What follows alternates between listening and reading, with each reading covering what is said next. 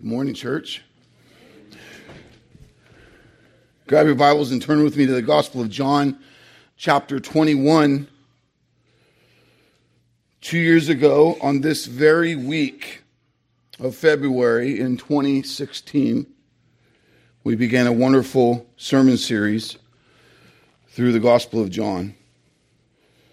Today, with sermon number 86, we finish our faithful study of this great book. Amen?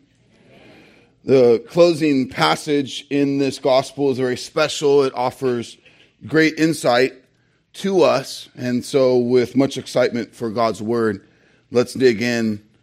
And towards the end, I'll share a little more about our two year journey. Pray with me. Father, we thank you for this time.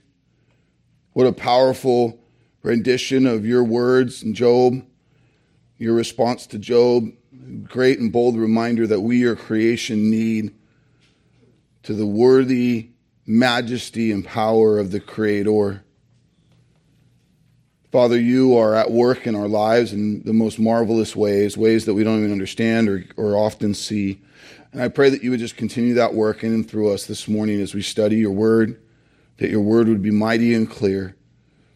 Lord, we love you. We thank you for the joyful opportunity to, to start our week with our first fruits of just being together in corporate worship to hear your holy word, be instructed for what you have before us. Love us enough to bring true conviction, direction, healing, resolve, Lord, for what you've purposed us for. We pray these things in Jesus' name. Amen. To help set the table for this final interaction that John records in his gospel, let me remind us what just took place in this conversation on the shore of the Sea of Galilee between Jesus and Peter. Jesus and seven of the disciples have just finished a great fish barbecue for breakfast. Jesus takes this opportunity then to prepare Peter and the disciples for leading and feeding his sheep, his church. In verse 18 and 19, last week we studied that Jesus declared that Peter would die by crucifixion in his old age, a death that would glorify God. This news came on the heels of Peter declaring his love for Jesus three times. An important moment of restoration for Peter's sake, since his failure at Jesus' arrest, by which he denied knowing Jesus three times, very famous um, weakness in Peter shown in his flesh there to avoid persecution. Jesus finishes this leg of the conversation by saying to Peter, Follow me. As Jesus approaches his ascension to the right hand of the Father, and the disciples will then go on to launch the church, write the New Testament, and die for their faith, many of them for Jesus' sake. They are truly now living out the often taught focus of Jesus for his people, which, for example, we see testified in Luke 9 23. If anyone would come after me, Jesus says, let him deny himself, take up his cross daily, and follow me. This is the life of a Christian. Unlike many modern churches claiming Christ and modern day things, activities, even gatherings in the name of Christ and are peddling so many other things. The life of a Christian is the life of one who has died to self to live for Christ. Not someone who's figured out a way to add God to their life and thereby kind of have this genie in a lamp, better life experience, putting God in debt to us, totally contrary even to the very scripture we just sat under in song to die to self every day and give our lives joyfully for the glory of God, for the gospel of Jesus, is a marvelous thing. It is our high privilege to follow Jesus and, and to give our lives for him. And Peter got this. He got it better than just about anybody. But Peter is also a human man with his own struggles. And we see that play out in the next leg of the conversation, which is our opening text for today's sermon. Look with me at John 21 20 through 21. Peter turned and saw the disciple whom Jesus loved following him. The one who also had leaned back against him during the supper and said, Lord, who is it that is going to betray you?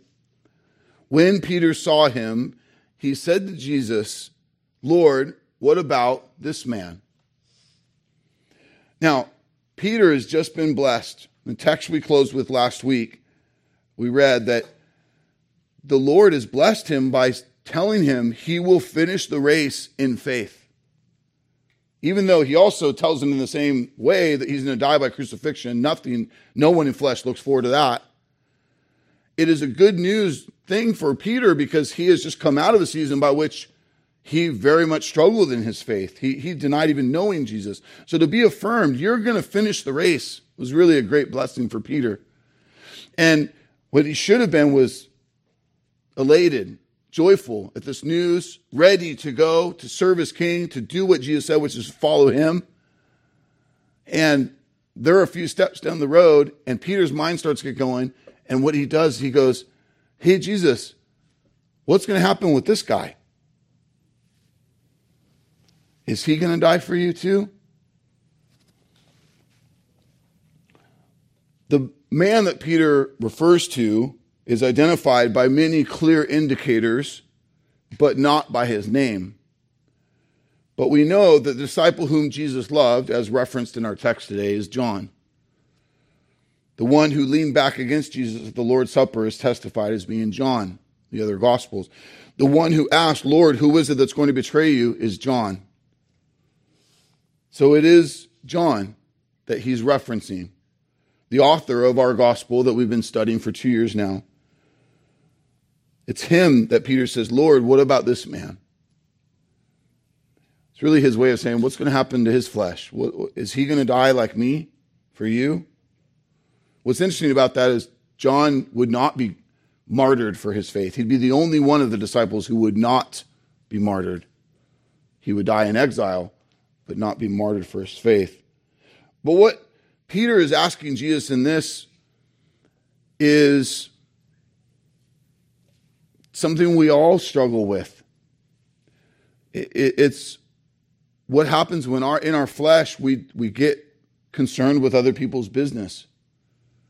Uh, we often find ourselves maybe when you do something wrong, deflecting, pointing out, "Hey, that guy also did something wrong," to try to even just cope with the moment, the fact you got caught. I remember when I was in middle school, I got three tickets on my BMX bike partially because in Irvine, where I grew up, there's no crime, and so the cops are totally bored, so they write tickets to BMX kids. Serious. Safest city in America back in the day, Irvine was deemed. Now it's the most crowded. Um, and I remember one time I came down this hill, this awesome hill we always love, and you just bank around this corner. Well, they end up putting a stop sign there eventually which just kills all the fun of going down this hill. And so me and like 20 other kids just plow this corner, and there's the cop, and he pulls me over and maybe a couple other kids. And the first thing we do, we know we're guilty of running the stop sign, but we're going, what about all those guys? You know, this is the way you kind of cope with the moment. Uh, we're so quick to concern ourselves with others, not in a good way, not in a loving way, but in a looking out for myself kind of way in a, in a nosy way or a selfish way. In, in one of the great places we see evidence of this is in our kids, right? I mean, I know it well. I have four under my roof.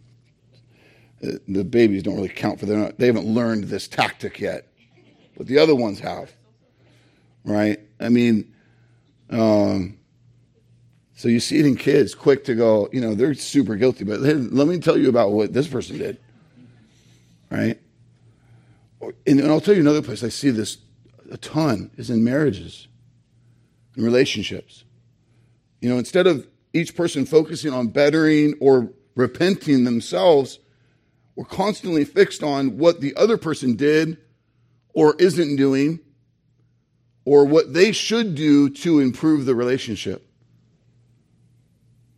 And man, this this sinful thing that we do in our flesh is it's like the plague. I mean, it really is potent and trapping and paralyzing. It's a real problem. And, and Peter just shows evidence. He he loses this amazing moment that he has to really focus on Jesus and be ready for what God's called him to do. And his flesh just ramps up and he just all of a sudden as they start to walk like well what about John? You said I'm going to die by crucifixion. What about him? And let's look at Jesus' reply.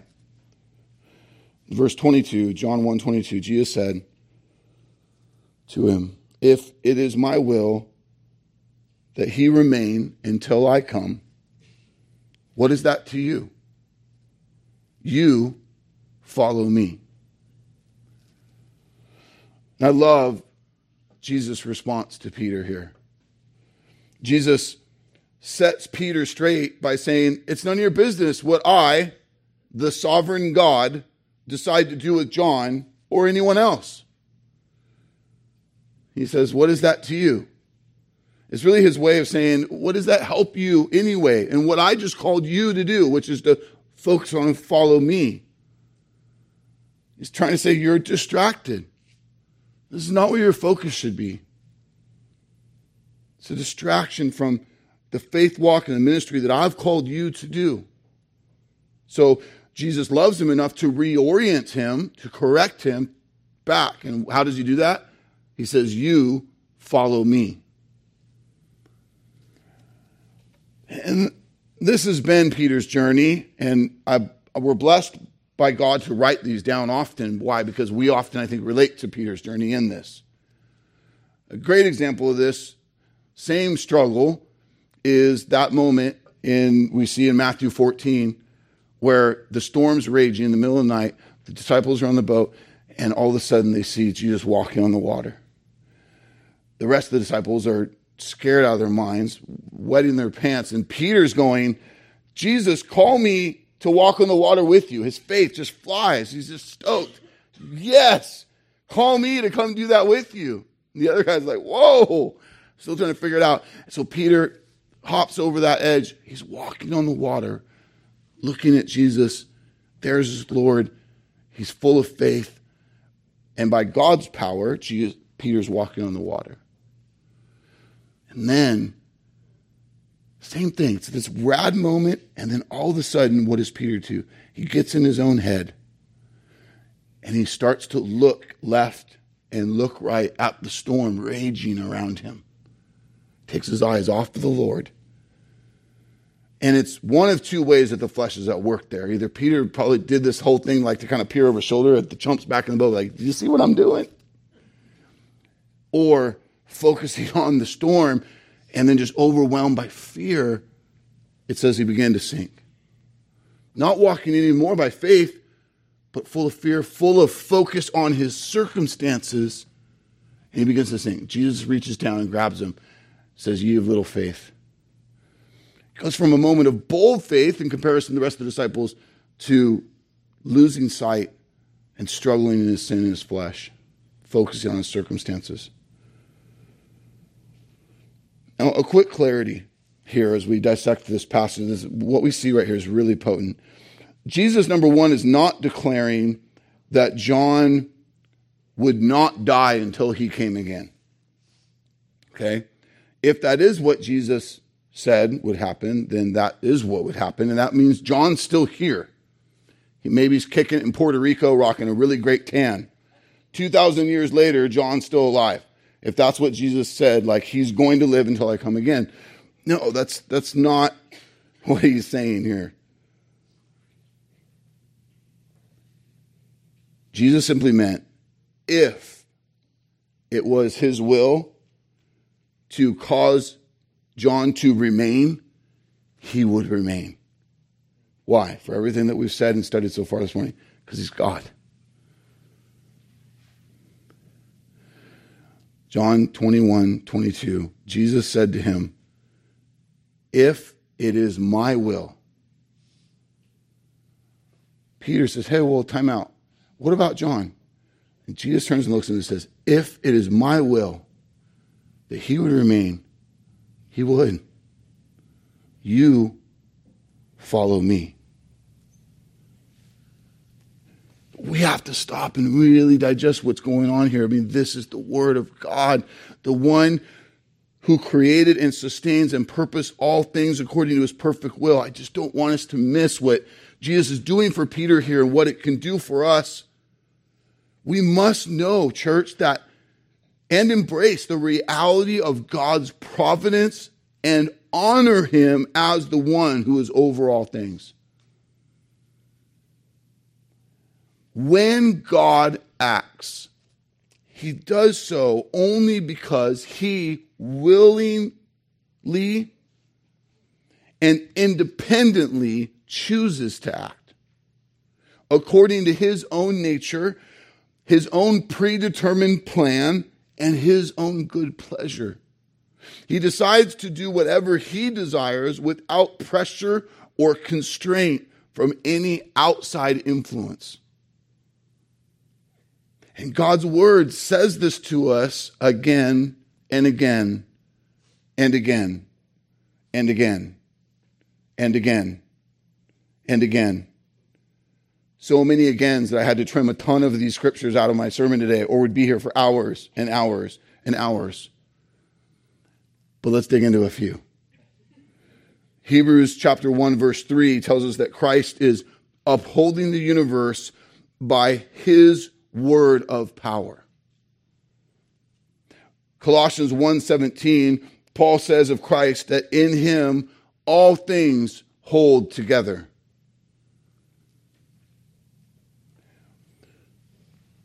Such teaching is affirmed by Paul when he says, In him we live and move and have our being. Acts 17 28. In him we live, we move, we have our being. In him, all things hold together. Man, when you, when you question if God is present, you, you, your brain is working, is held together because he's present. Your teeth stay in your mouth. Your nose doesn't fall off your face because he's holding all things together. The chair's working underneath you. That's how present he is. That's how active he is. God continues to give us breath each moment. Elihu says of God in Job 34 14, if he should set his heart to it and gather to himself his spirit and his breath, all flesh would perish together and man would return to dust. Ephesians chapter 1 verse 11 Paul says of God that God works all things according to the counsel of his will. This means no event in creation falls outside the providence of God. Now, the fact of this reality is, is, is hidden from our eyes. Thankfully, we get to read it from him from Scripture. But just as he preserves, continues, he works in concurrence with his creation in ways we can't see. So it, the de- declaration of God about how he works in these ways is critical. Psalm 139 16 in your book were written, every one of them, the days that were formed for me, when as yet there was none of them. Before any of my days, he says, you wrote my days. Job 14, 5, Job says that man's days are determined. The number of his months is with you. You have appointed his bounds that he cannot pass. Acts 17 28, all our actions are under God's providential care, for in him we live and move. Jeremiah 10 23, the individual steps we take each day are directed by the Lord. I know, O Lord, that the way of man is not in himself, that it is not in man who walks to direct his steps. Proverbs 20 24, a man's steps are from the Lord. 1 Corinthians 4 7, what do you have that you did not receive? If then you received it, why do you boast as if you've not received it? All our abilities, all our talents are from the Lord. Now, a key clarity to be made, and it's five other sermons, so I can't get into it, but I'll declare it so we rightly understand that we don't rationalize these things with human logic. We, we depend on His Holy Scripture. God causes all things that happen, but He does this in a way in which He upholds our ability to make willing, responsible choices that have real and eternal results for which we will be held accountable. He does this in such a way that also God never does evil. So when Jesus says to Peter, If it is my will,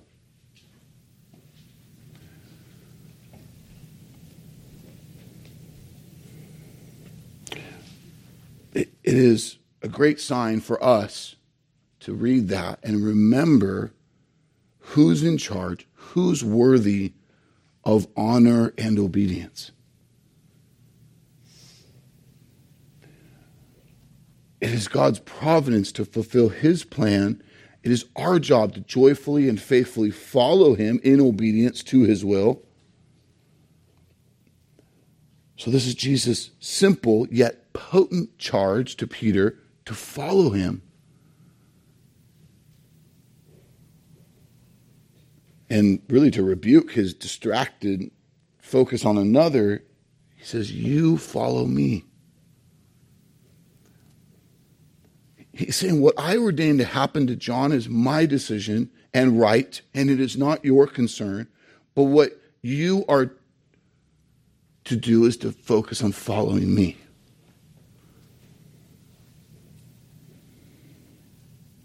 I mean, it's a massive lesson and a much needed reminder for us who are God's people, who are studying this passage today. Why? Because we're regularly guilty of worrying about what will or happen or what might happen or think we sh- what we think should happen and not trusting it to God, leaving it to God, wanting his will. And, and in doing that, we get to focus on the mission he's put before us. Brother, sister in Christ, are you worrying about what tomorrow will bring? Are you working to try to make things go your way? Are you busy telling God how he should act? Are you constantly thinking about others and what they need to do or not do? Instead of doing the one thing the Lord has saved you and called you to do, which is to follow Him, to trust Him, to obey Him. If anyone would come after me, Jesus said, let him deny himself Take up his cross daily and follow me. This is such a central charge for Jesus to the disciples and therefore us who are his disciples today that we consider it today with urgency. What does it look like to follow him? Not be distracted by others and the circumstances that surround us, to trust God with that, to f- stay focused and faithful, follow him. For scriptures come to mind. Four key ways that we follow him. The first is not to follow your own will. Can't do your will and also do the Lord's will. That's why it says you must die to yourself.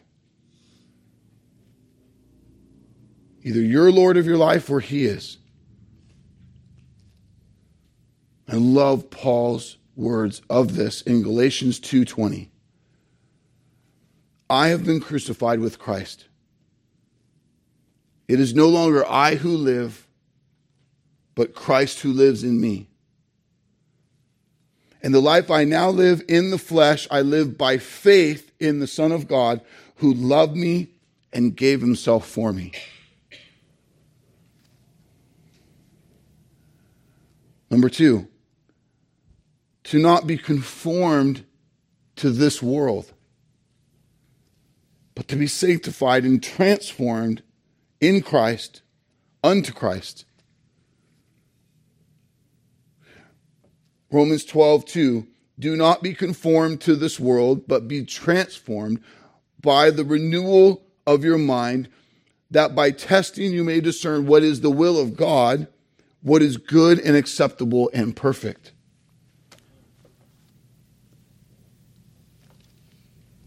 Want to focus and follow Him, you need to be conformed to His will, to His word. And yet, here's one of the great struggles. As you might be saying, yeah, I want that. But what are you washing over yourself all the day, throughout the day?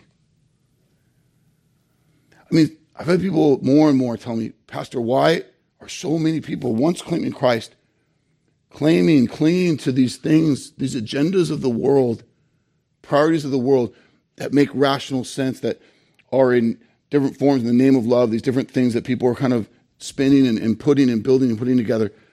Why? And, and here's one of the big reasons why I think why. Because a lot of people have said yes to Jesus or kind of try to get Jesus in their lives. But their practice daily is just to wash themselves with the world.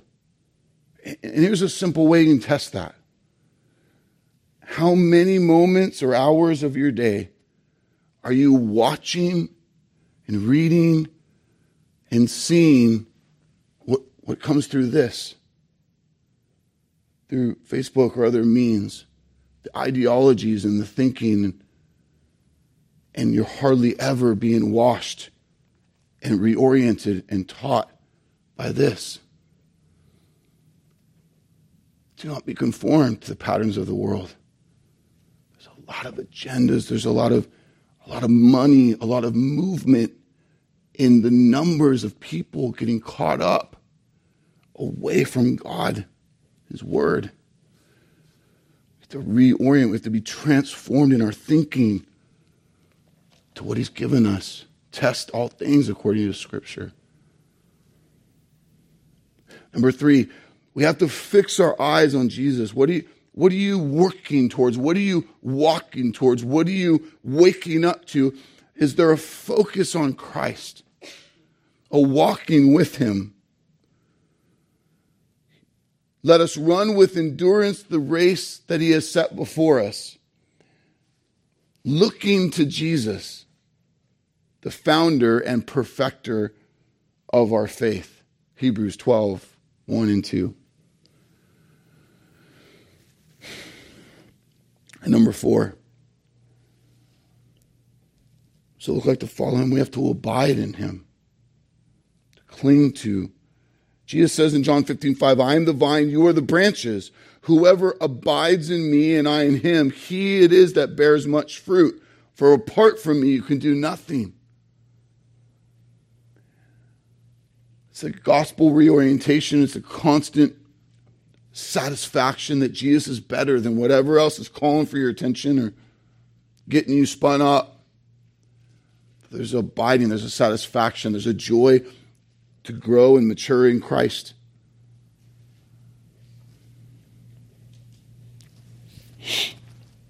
Now, before we move on, I told you there's a real potent application of this part of the passage. Um, let's talk about what concerned Peter here. I kind of skipped over. I want to focus on it for a minute. I like to call it the doctrine of fairness. It's a belief that we often hold, which says life should be fair. And he got caught up in that in this moment with John. Hey, what about him? Hey, you just said I'm going to die by crucifixion. Hey, what about this guy? You going to die too?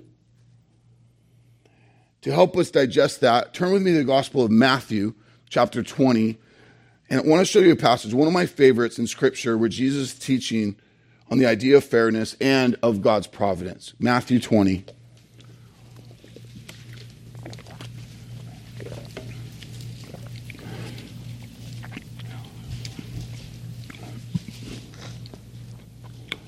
For the kingdom of heaven is like a master of a house who went out early in the morning to hire laborers for his vineyard. After agreeing with the laborers for a denarius a day, he sent them out to his vineyard. And going out about the third hour, he saw others standing idle in the marketplace. And to them he said, You go into the vineyard too, and whatever is right I will give you. So they went. Going out again the sixth hour and the ninth hour, he did the same.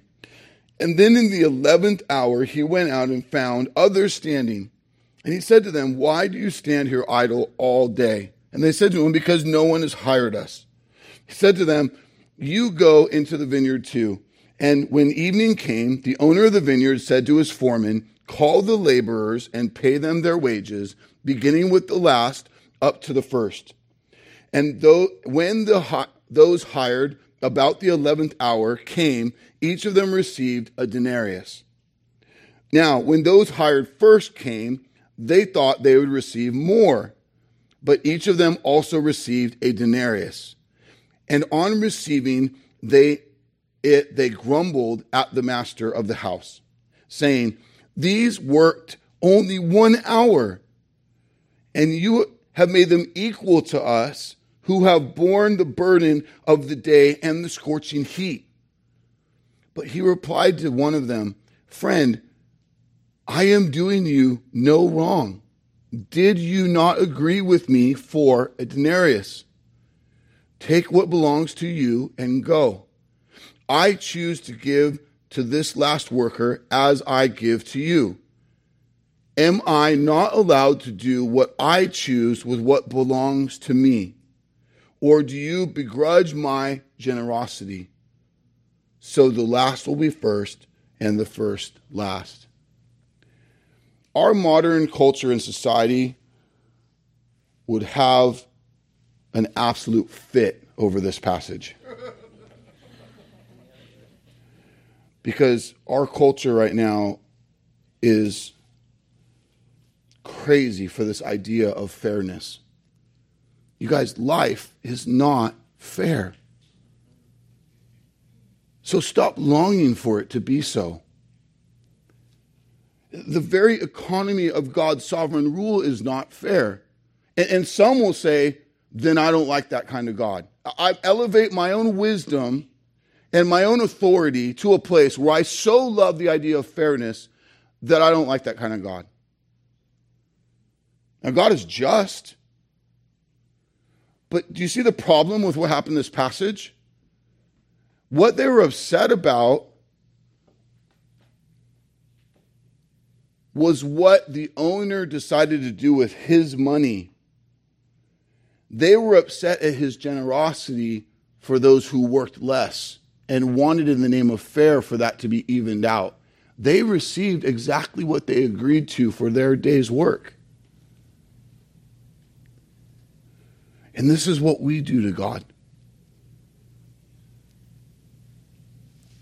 But, but God is not governed in terms of our logic of equality or fairness.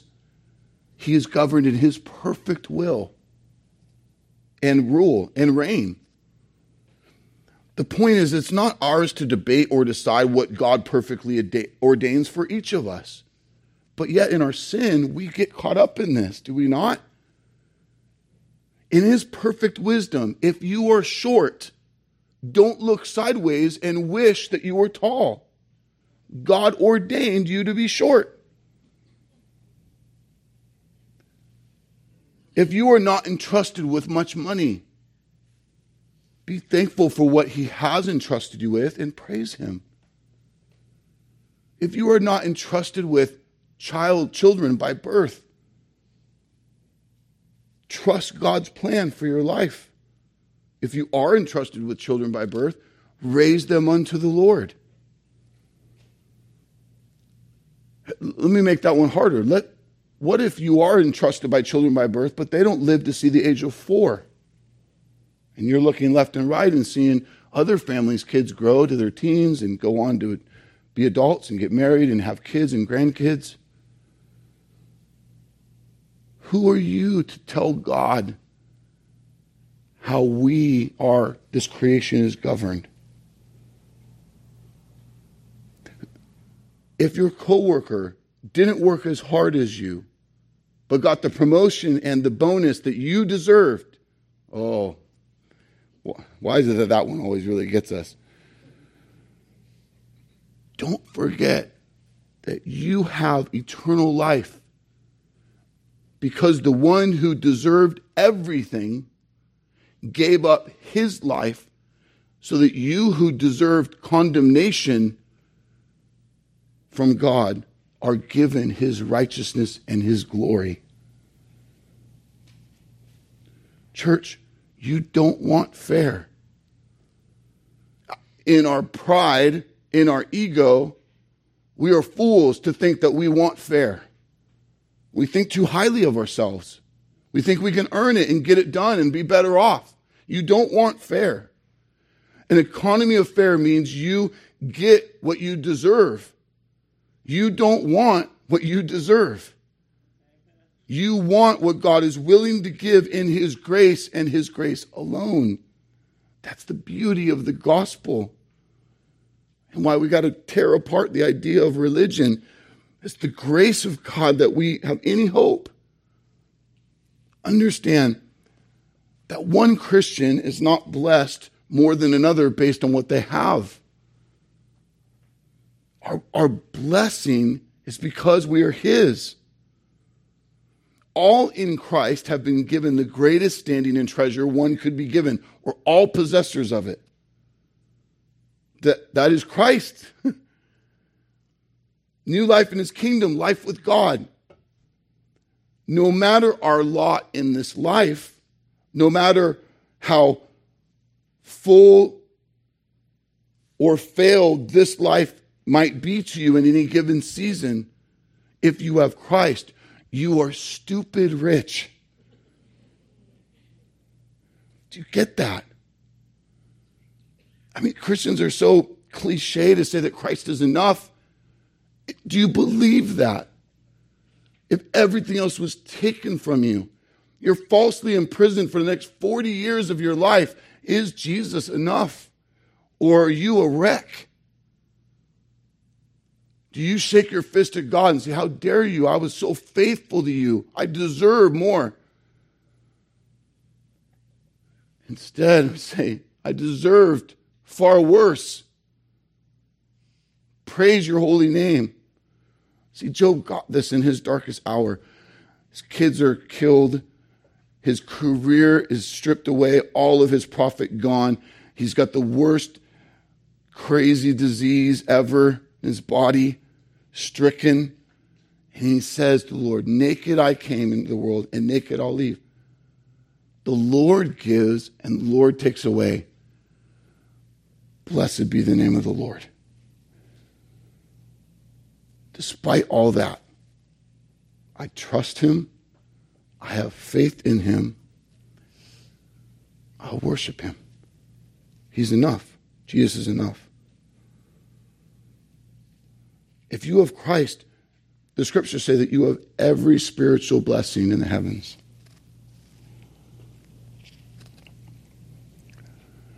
And, and, and, Paul makes it so clear in Romans 9, verse 20 and 21. He says, But who are you, O man, to answer back to God? Will what is molded say to its molder, why have you made me like this? Has the potter no right over the clay? It is sin that causes us to get caught up in looking left and right, looking for fair, worrying about what someone else has or what you don't have. It is coveting it is greed. It is selfishness. It is not being thankful for God's amazing grace. Instead, let us say with James, James 4:15, if the Lord wills, we will do this or that.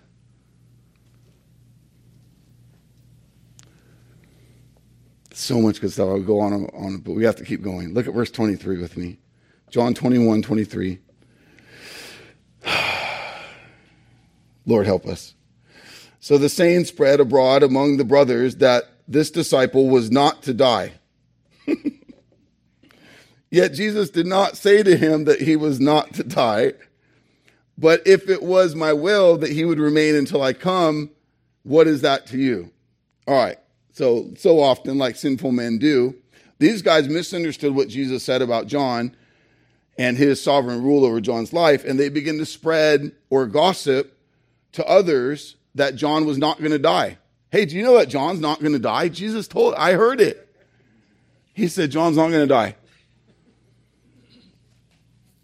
John himself gives affirmation that this is not what Jesus said, but highlights again that Jesus was saying if he wanted to, he could cause him to remain. He's just saying, I'm God. It's all my creation. I'm sustaining you, all of it right now. If I wanted him to remain, he could. That's his point. Not he's going to live until I come again. But this is what gossip does it spreads misinformation and convolutes the testimony of Christ, likely brought additional work for the disciples to have to clean up later. And, and just see that it's it's it just essentially follows Peter's sin to be worried about others and getting involved in other people's business instead of remaining focused on following Christ. Many sins that become normal in our days kind of act in this way. They're not necessarily detrimental in and of themselves, but they're a distraction, they're a deterrent from what we are to be focused on. Whenever disciples of Jesus or missionaries of Jesus are distracted with anything other than the mission he's called us to of disciple making and gospel testimony, that is a win for the enemy. It's a win to get us distracted. And gossip is one of the main tools for this. So, can I make it personal for us? What, what we see happening here is key, and, and, we can learn from it. So, my hope is that we don't duplicate the error. Gossip is such a waste of time. It's a deterrent from what we need to be focusing on. The Bible warns us regularly against the sin of gossip. In Romans chapter 1, Paul listed as one of the great sins of unrighteousness. Speaking to the women specifically in, in that area, in 1 Timothy 5.13, Paul says that gossips and busybodies say what they should not. I often define gossip like this myself any information we share about someone else that causes the person you're sharing it with to think less or negatively about the person or people of the topic. Many times, what's being talked about is of no consequence to the other person. And therefore, we need to heed what Jesus says. What is it to you? Why? Why are we spending time talking about other people's stuff? Gossip has been something I've been passionate about. I've seen in a lot of years in the church in history, it just be detrimental, it'd be a distraction, it'd be like a plague. And I've wanted so much for our church to avoid and to work hard against. And it takes a lot of work to do that. Our flesh loves to rear up in these ways. And, and, and I want you to hear this from me, family. I want us to run close. I, I want us to know each other intimately really be family. And we're experiencing that. It's been a great joy this last season of our church. But that doesn't need to happen by sharing other people's business with each other. See what Jesus is highlighting here. It's a, detra- it's a detraction from what is important. Why did God ordain that John would include this testimony that the guys didn't hear him well, and they went up and spread this thing, and it just became a problem. We got to fight our flesh that just wants to be in the know. You don't need to be in the know. You don't need to know what's going on with everybody. It's not only not helpful for your focus to follow Jesus often, but it is a burden that, trust me, you don't want to carry. As a shepherd of this flock with the other elders, we are, by God's command on our lives, to walk with you in the hardest parts of life. We are privy to much of the details of your lives. This is not a lightweight responsibility, but it's also one that doesn't need to be shared if it doesn't have to be. There's times where, as leadership and plurality, we have to work together in that. But for example, there's many details about many people who are very close to my family and my flesh could justify. This is why my wife needs to know all this. So little of none of it do I ever go home and just tell Jen. Why? She doesn't need to know. She doesn't have context for it. She's not labored in and through it with me. And more than anything, I don't need to taint the way she sees other people in their hardship when it doesn't need her involved in it. And likewise for us as a church family.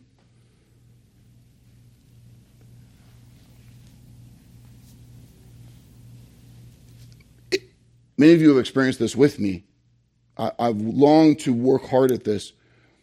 And even when you're sharing stuff with me and I just don't need to know, I'll just tell you, hey, I just don't need to know.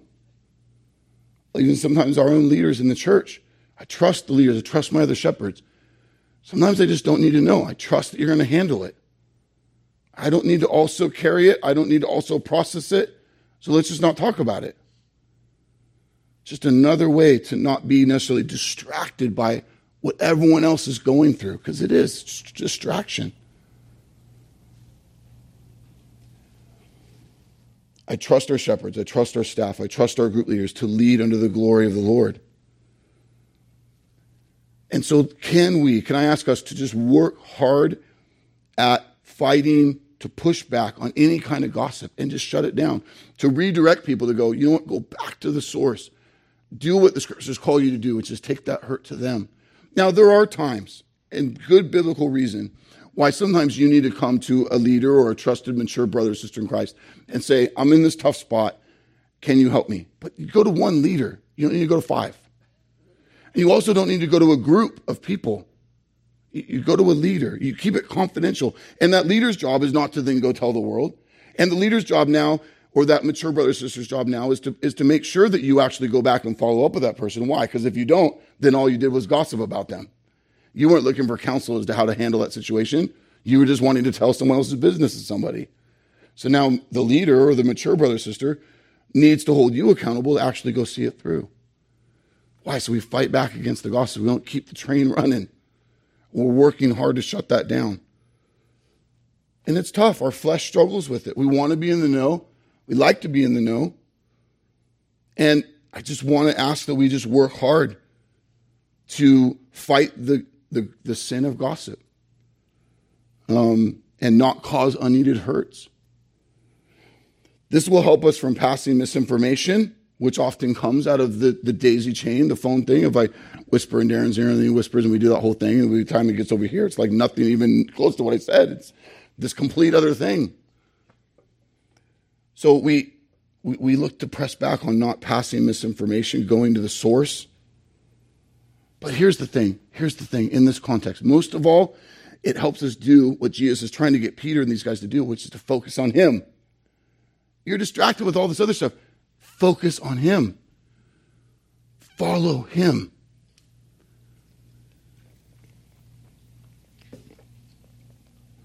Look at verse 24.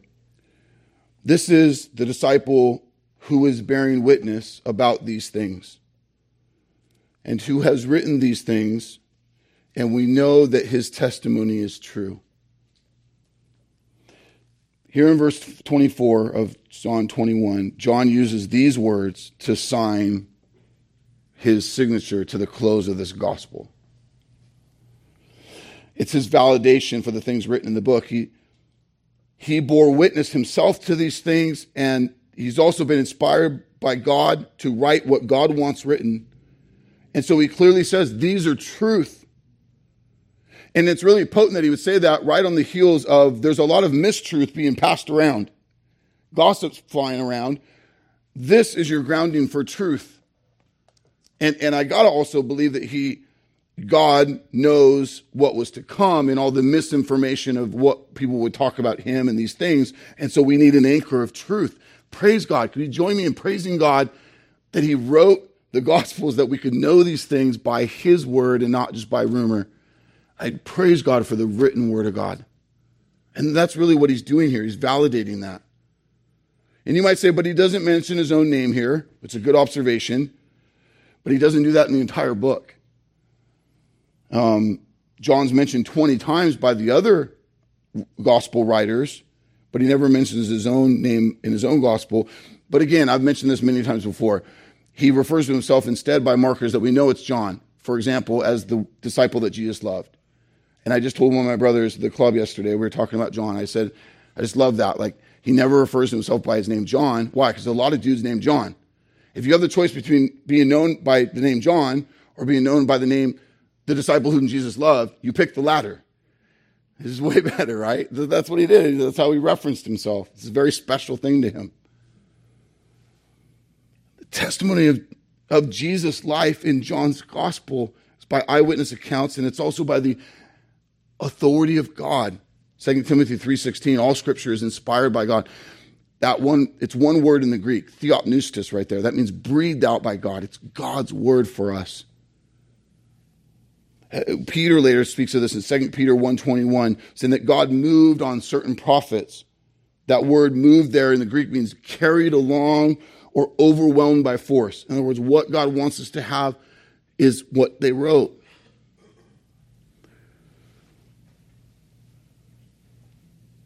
Jesus chose his apostles as his representatives, saved them, taught them, sent them, gave them through the Holy Spirit what he wanted written to be the foundation of the church. Ephesians 2:20, the work of the apostles would set that for us.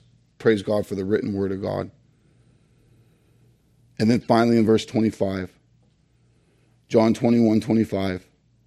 Now there are also many other things that Jesus did where were every one of them to be written, I suppose that the world itself could not contain the books that would be written.